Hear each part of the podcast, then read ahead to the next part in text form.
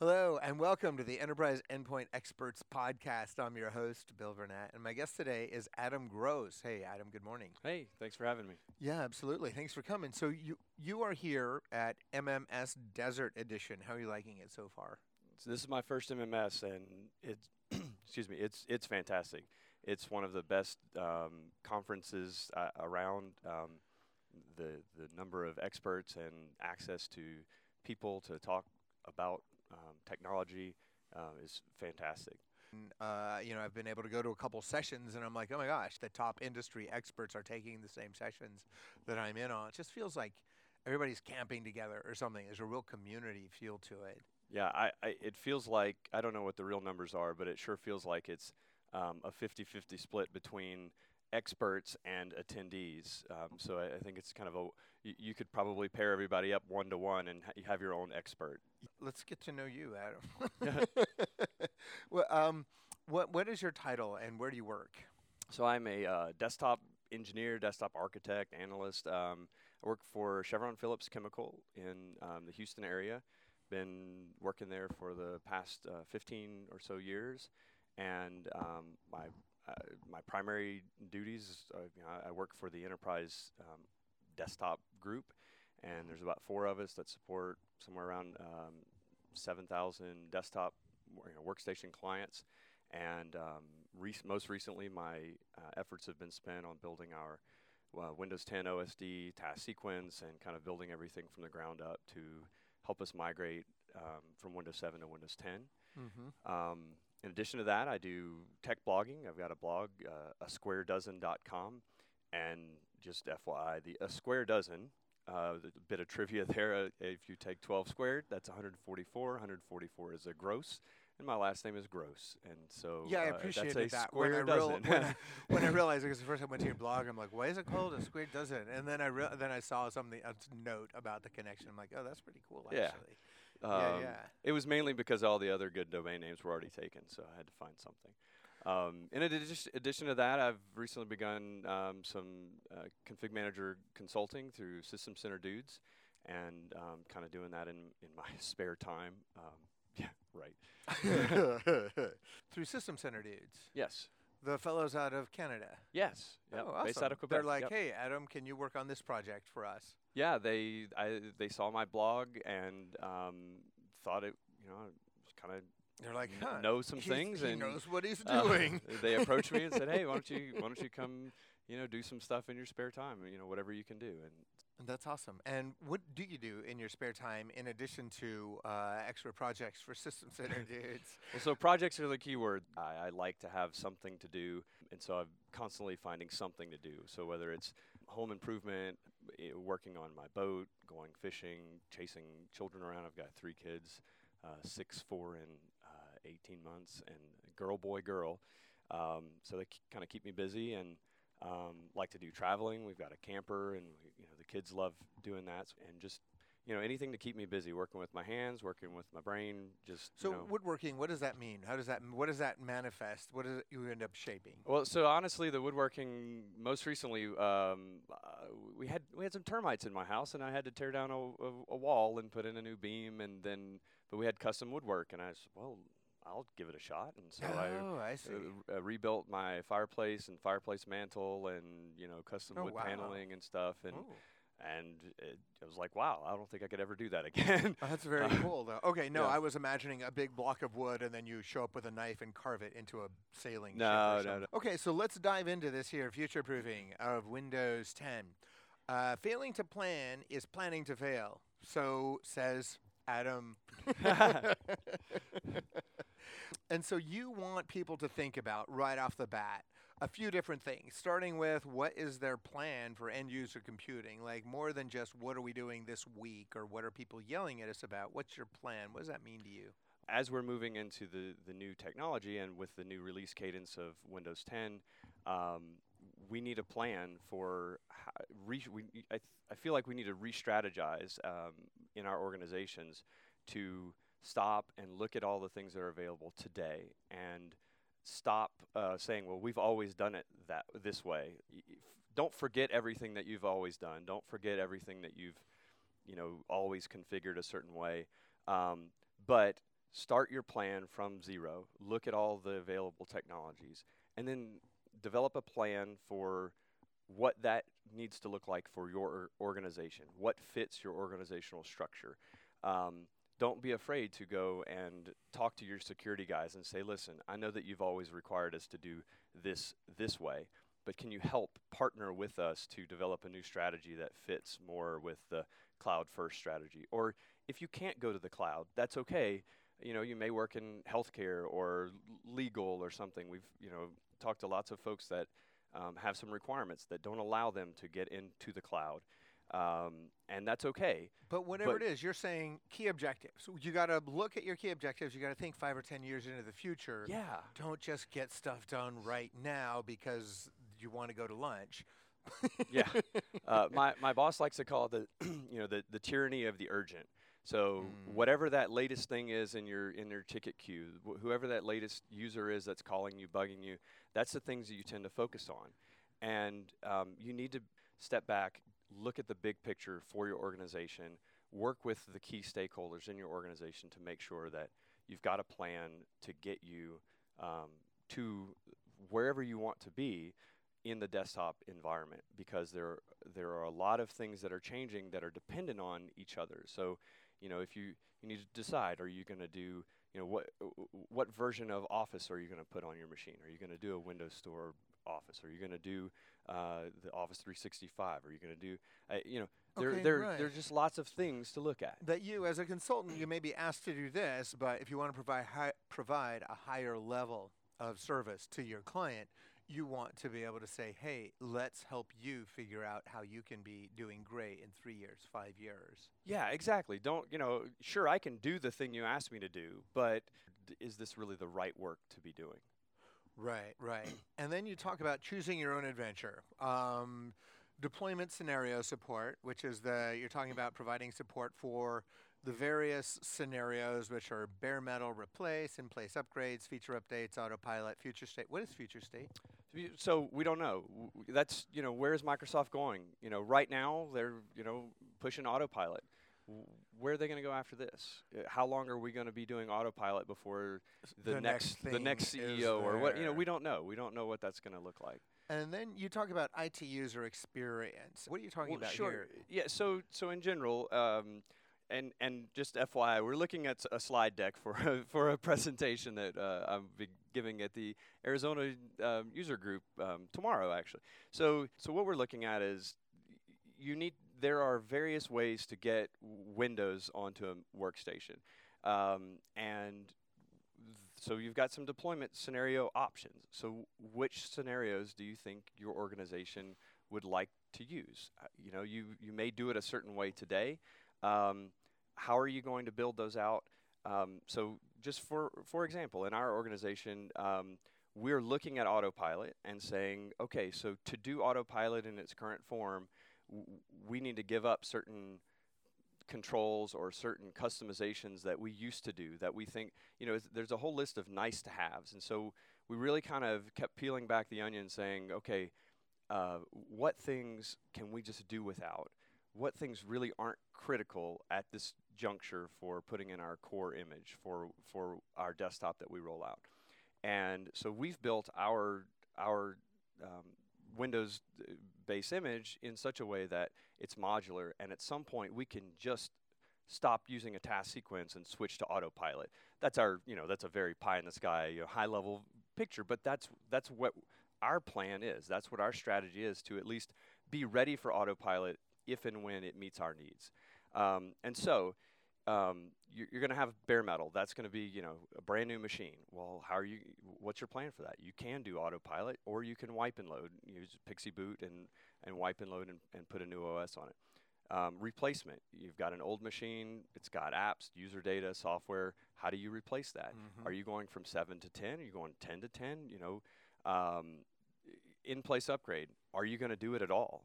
That's a big question. That's a that's you know that's a highly debatable uh, topic. Um, Yeah, what's the word on that? I mean, I know that the Windows 10 in-place upgrades keep getting better and better, but still, if you're migrating from 7 to 10, it seems like your IT shop is always going to want to start with a fresh install. Or is that not true? Are you able to do that successfully now?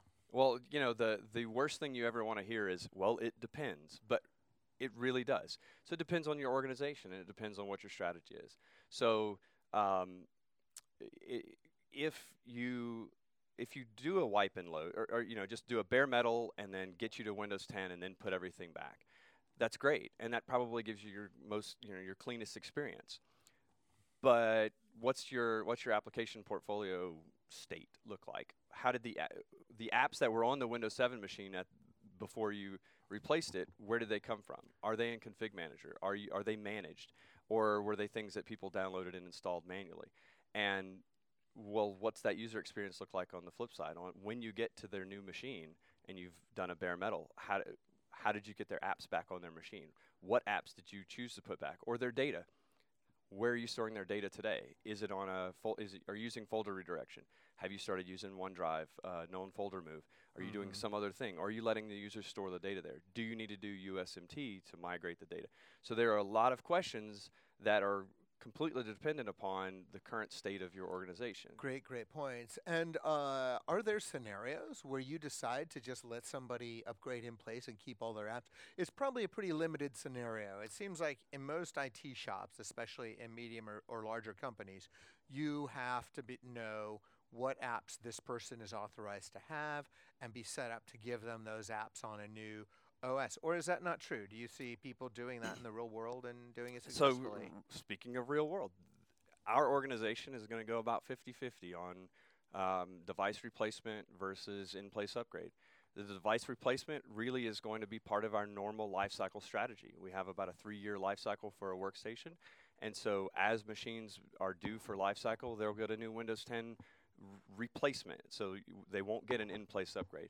But for you know 50% of our population that currently has a you know a workstation that is still in life cycle that doesn't need to be replaced, um, we can save a lot of do- a lot of money on deployment manpower by allowing the users to do an in-place upgrade. And so our strategy w- has been to get to Windows 10 for free.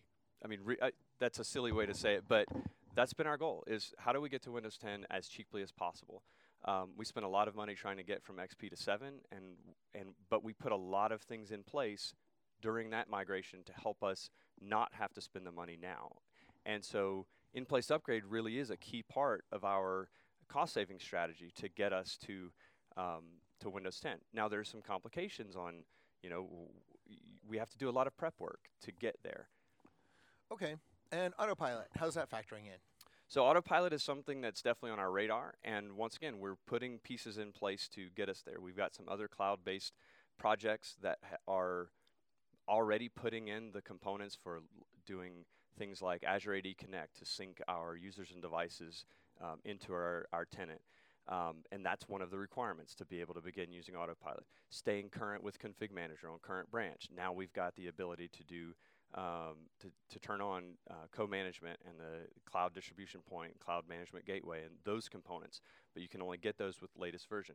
Then the Windows 10, you need to be on 1809 to do hybrid Azure AD join, the um, newest pieces of um, autopilot that are in place. And so those we, we feel like those um, for us those items aren't ready for us to use, but they're Yeah. definitely ready for us to begin piloting as we're starting to roll out in the traditional form using bare metal and in-place upgrades. Okay, that's great. That's For the IT user experience, it's more of um, how, how do you want that to work, and what scenarios do you need users to be able to image over VPN to do an upgrade o- remotely, things like that. Can they do it at their desk? Does, does your network support being able to to do that? Do you have a network access control in place and things like that? Those are challenges that we're experiencing. Yes. I'm guessing that you run into scenarios where people want to customize beyond what's actually practical. Yeah, so traditionally, um, it's always been you know kind of you do build and capture, and you you build you take a you put all of your core components or things into your image, and it's supposed to speed up your deployment time and things like that. But it presents other challenges as far as staying current, keeping your image current, and so um, and really to get to autopilot, thinking in that in those terms. If we want to if we want to use the newer um, things we won't have as much control over what is already on the workstation because you're going to get a vanilla image from your vendor and then do autopilot on top of that. So having to manage two different flavors of well, we had a build and capture image for these, but then we did autopilot for these, and it's different. It's a different image, and so um, we found we did some tests, and we said there's there's just not, not enough time saving for the amount of extra hassle and effort required to do a reference image, um, and so essentially the idea is um, why are you why do you care what let's say the user's start menu looks like or what their desktop background is or um, you know, these little tweaks that seem to be necessary in a lot of cases where people have just always done it this way and they've always customized. Now, in one of our sessions uh, yesterday, they talked about a lot of these customizations, and there are definitely use cases for it. So, like desktop wallpaper. One of the examples that uh, Jorgen used was you work in a hospital and you don't think that it's professional for the nurse to have her grandkids picture as the desktop background. So you want to enforce your background policy and things. So that's customizations that maybe make sense. But really stop and consider why are you putting that app in there uh, for every user? Why are you baking that into your image and now it's something that you're stuck supporting? Right, really right, think right. about why you need to do those things. When you talk about image customization, do you have any other tips you would add around that? Well, sure. So i- if you're doing a if you're doing a bare metal build on a workstation, really, who cares how long it takes? If I mean, obviously you don't want it to take all day, but if it takes 30 minutes versus an hour, is a technician really sitting there watching, Right, waiting on that machine to finish, or are they doing a pile of them at one time? It's going to be done when it's done. Move on. Now, when you get to the in-place upgrade experience, that's a different thing. And the thing there is you can't customize, you can't do a build and capture for an in-place upgrade. So why would you have two different flavors of your image Mm, if you're going to yeah. support both scenarios? So that's where planning for each of the scenarios makes sense because it needs to all fit that same mold. Think about where you want to go and whether it really makes sense to um, to, to tweak and to customize things Customize. um, because you know, come on, the cost sa- the the time savings that you're saying you're getting is like, ah, come on, really? So you're saying the way to decrease the time you spend is not to make a bigger image that does everything, but to make a smaller image that's nimble and lets you add things on because then you don't Absolutely. have to constantly build I have new taken images. our current task sequence and I have replaced the image, the Windows base image in it three times now, Mhm. and haven't done anything else to the task sequence. I haven't had to build. I just took the new Oh, latest media, serviced it, stuck it in our task sequence, and we said, let's test now. And that's it. The time it takes to just inject that into Config Right, Manager right, and move right. on. Okay, that is a Um, clean design, and that's what yeah. people should strive for. And one of the things that Mike Niehaus said in his uh, autopilot session today was treat your devices like a phone. How do you do a phone today? You get a phone from a vendor, you don't have a custom image you put on it. You have whatever OS it came on, and then you customize you you put policies, you put apps, and you customize it to make it, you know, do the thing that you want to do. Why not treat our devices the same way? The Windows OS being on the machine is 50% of, you know, the, the work there. You've already got an OS on the machine why do you need to wipe it out and put some customized thing on there? Customize it in place. Do the things on top of the existing OS. And so thinking of it as a modular component of once I get the OS on there, all I need to do is put my apps and apply group policy and join it to the domain and move out the door. That's it. Right, right, right. Okay, great. So then I know it's a um, v- I know it's a large oversimplification of a very No, you complex know, thing, but the it's the con- implementation is you complex. thinking that way. the principle right there's core principles here that you're communicating and the core principle is your your image should be small and then your logic should be cons- you should be able to s- almost like snap pieces into place as they get updated yeah, it's and you shouldn't modular. have to redo any parts of the core system to do that yeah. um I didn't know that was installed. What is this? What is your purpose of this slide? What is your point here? Uh, so um, I think one of the one of the biggest challenges that we have always faced is applications. Being able to, to effectively manage your application portfolio um, for your whole organization and have tight control over what can and cannot be installed on your workstations is critical to being able to stay current with things. If your users are depending on an application, then it, you should manage it. It needs to be packaged. It needs to be part of Config Manager. You need to ha- deliver it as an application. You need to be able to to have reporting and compliance on those things.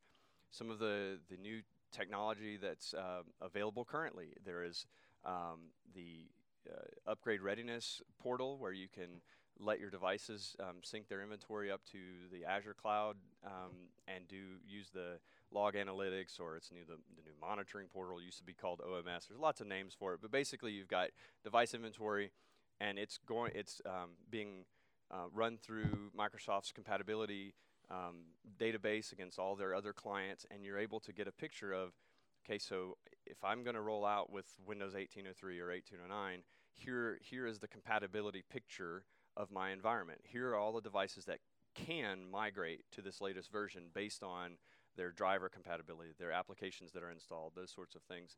Um, but even if you're not using those things, you need to have some sort of uh, visibility into your application uh, portfolio because Yeah. your users are going to want their apps back. I'm hearing this in a lot of different contexts. Y- your IT department has to be able to know what apps exist out there, which ones are approved, which ones aren't, who needs which ones for security. When it comes to whitelisting, you've got to know that. But here, even for, for deployment as well, I mean, everything.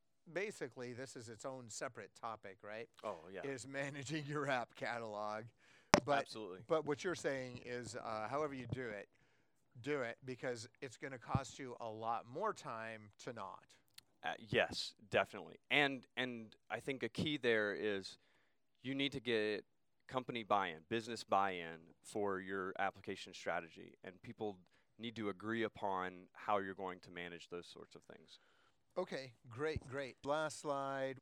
Think like a lazy person. All right, so think like a lazy person. Um, it essentially means that um, on a daily basis, we're we are being asked to do more with less, and so um, how do you make more time in the day? Well, you, you don't. You have to think. Well, how can I how can I get keep the lights on and still do the innovative things, to do the nice things, uh, all the nice to haves, and and still do the architecting and getting us where we want to go.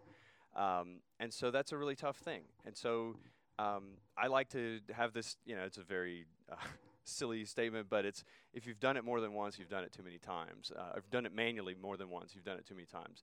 Uh, write a script. Think. You know, I I do some you know programming and things occasionally, and you know I th- I think in in terms of um, y- you know programming logic. I make a, write a function for it, and so um, anything that's a repeatable process, you're constantly, you know, always having to go fix this problem, and it, we just keep dealing and dealing. Write a script for it. Figure it out. Delegate the task to someone else that can do it. As long, you know, if you've given them them the instructions, why sh- why should you be doing this work? Okay, so And- why why do you have a bullet that says who cares about that one user who can't get their email? yeah. So uh, I I like to say these uh, you know really you know high level statements about users, um, and I don't really mean it, but it's it's the the concept is um, you're supporting an enterprise. Mm-hmm.